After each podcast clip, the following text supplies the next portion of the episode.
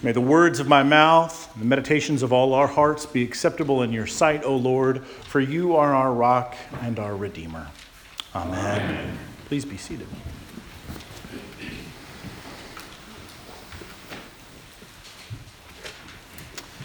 It's hard to read tone and vocal inflection in words on a page, isn't it?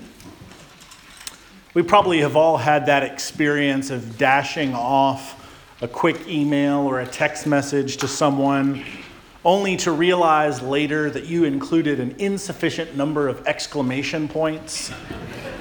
exclamation points in communication now are sort of the universal sign that I do not mean you ill will.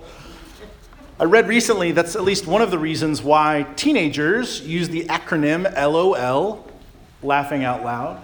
Uh, so often in their communication. It's because text messages don't communicate nuance. And you want to be sure that your friends understand that you're not upset with them, even if you're not actually laughing out loud. So they pepper even moments of standard normal conversation with LOLs or emojis to make sure there is no confusion. Paul, of course, who wrote so many letters to so many churches, did not have the advantage of the LOL. He was an expert, however, at conveying his meaning in the written word. So when we hear this morning from the first of his two letters to the church in Corinth that Paul wrote, we have to remember that Paul knows the Corinthians very well.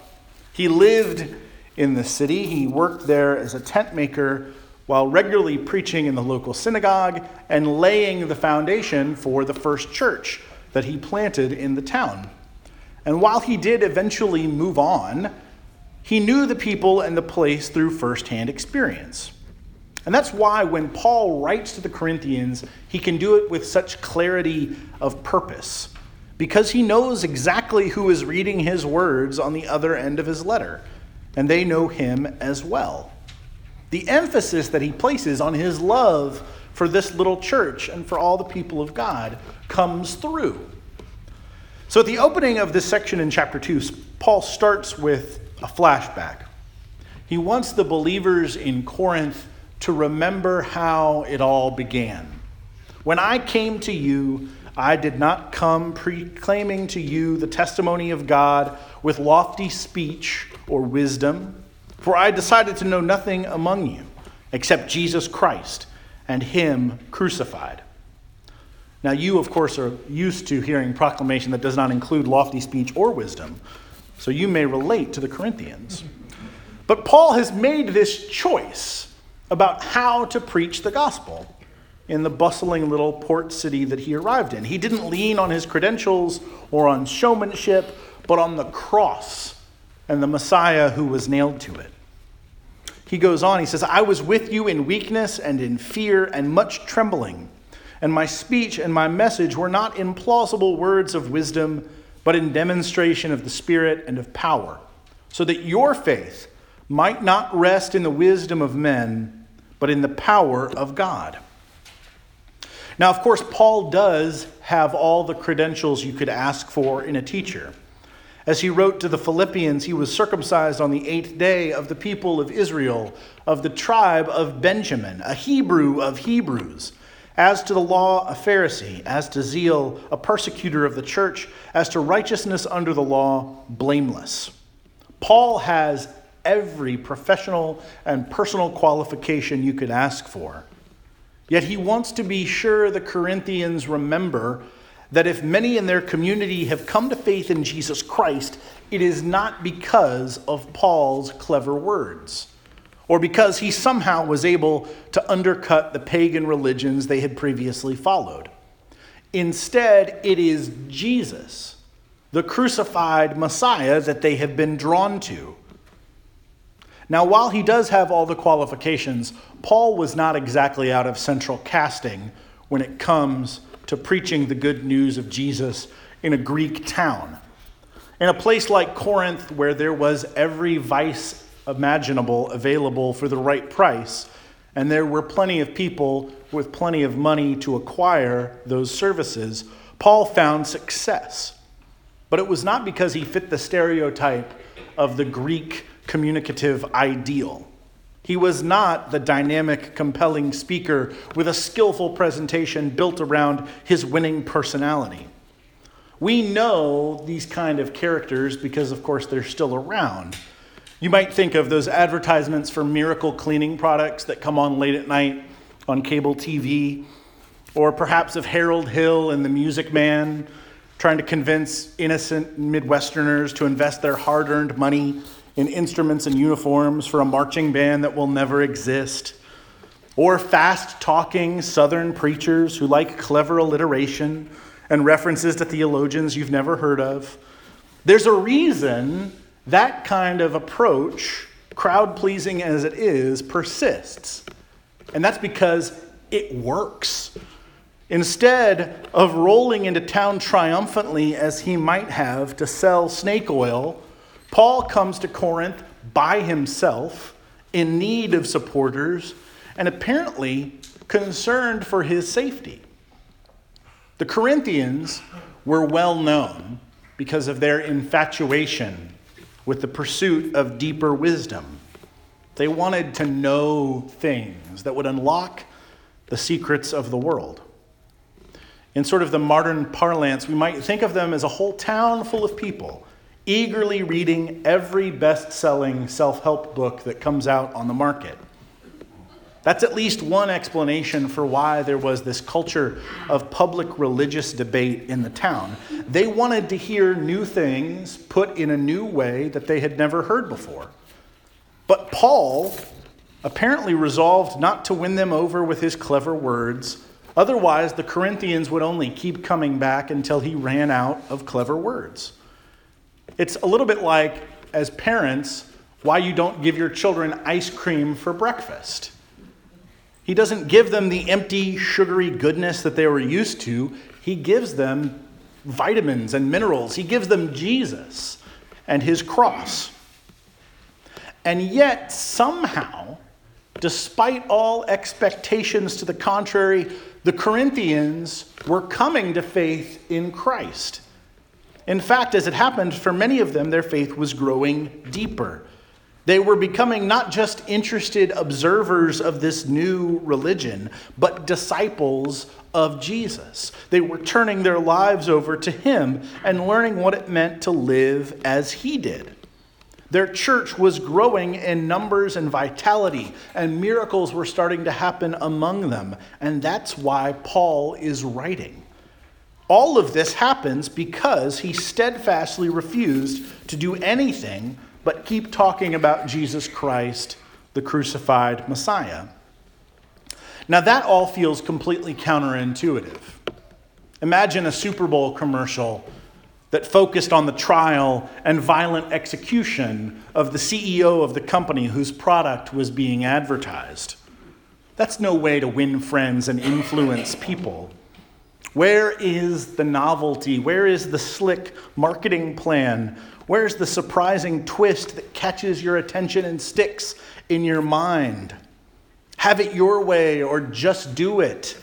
Those are the kind of slogans that really stick with you. Jesus Christ and Him crucified does not have quite the same ring.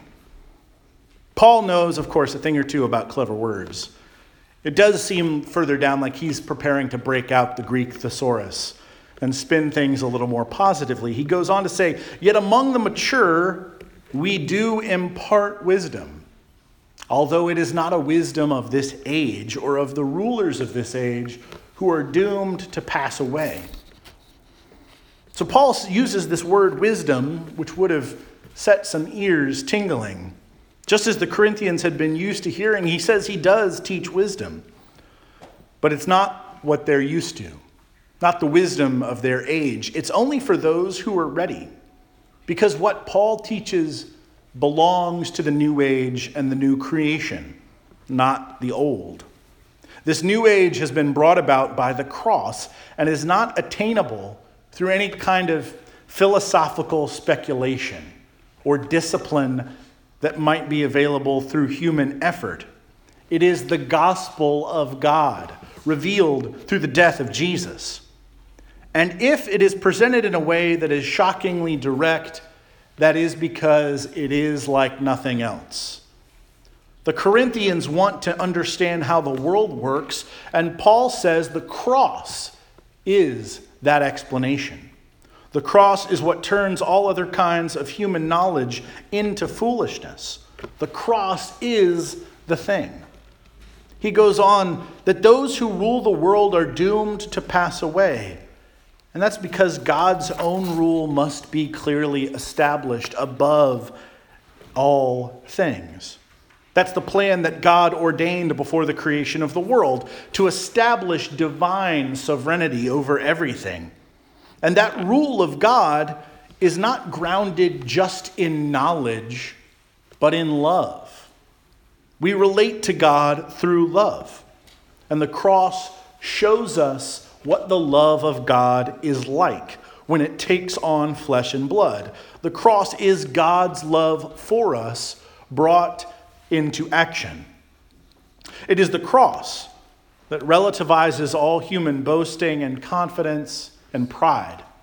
And it is the cross that exposes the foolishness of what we call wisdom because it's the cross that tells the ultimate truth about the depth of our selfishness and the depth of God's love. This is the genius that Paul has as a communicator. He employs this language of wisdom, which would have been very familiar to his hearers, and he turns it around to make that breathless pursuit of wisdom for personal advancement into just one more opportunity to talk about the power of Jesus Christ. Paul is willing to take every argument possible captive for the sake of the gospel. He's willing to use whatever tools are available. He's a little bit like a very skilled musician who can pick up any instrument and get a decent tune out of it, even if he or she has never played it before. Paul goes on the natural person does not accept the things of the Spirit of God, they are folly to him. He is not able to understand them. For who has understood the mind of the Lord so as to instruct him? But we have the mind of Christ. This is a crucial distinction because the message of the cross comes to us not through philosophical reasoning, but through God's direct revelation. It's not a product of the human mind, but of God's design for our salvation. And it's the Holy Spirit who breaks through and makes clear the wisdom of God to our darkened human hearts.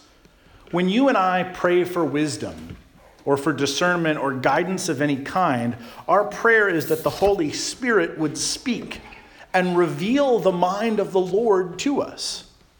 So, Paul hits the Corinthians with this truth. Those who have received the Holy Spirit, those who have placed their lives in the hand of the Lord, can know the mind of God.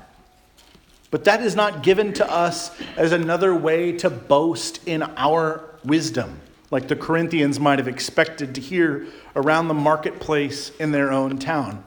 But it is a statement of faith in God's goodness and of our own solidarity with the suffering of Jesus. And that's because for Paul, to have the mind of Christ is to have the mind of the crucified and rejected Messiah. To know the mind of Christ is to be willing to share his commitment and offer the same kind of sacrifice. To know his mind and share his wisdom is to be imprinted with the nails and the spear and the crown of thorns. To be his disciple, as Paul was, means that one must resolve to know Jesus first, last, and always as the one who was willing to bear the cross and face its shame for the sake of love. Now, it's true that the wisdom of the cross is just as foolish now as it ever was in Paul's day. But because we are so familiar with the particulars of this story, I think we sometimes forget just what a strange thing it is to believe that God entered the world that He created and was willing to suffer and die for the sake of that world. But that is the Christian proclamation. That's what draws us together more than anything else. Such a proclamation has to sound like foolishness in a world where the primary values seem to be get rich or die trying, be cruel to others before they have a chance to be cruel to you, and the meek can inherit the earth if they're willing to fight us for it. But the cross is foolish wisdom that we proclaim. When held up to the cross of Christ, those other ways of living cannot help but pale in comparison and be revealed for the lies that they are. I've said to you before, there's a reason that no one you know practices the Roman household paganism that was common in the first century.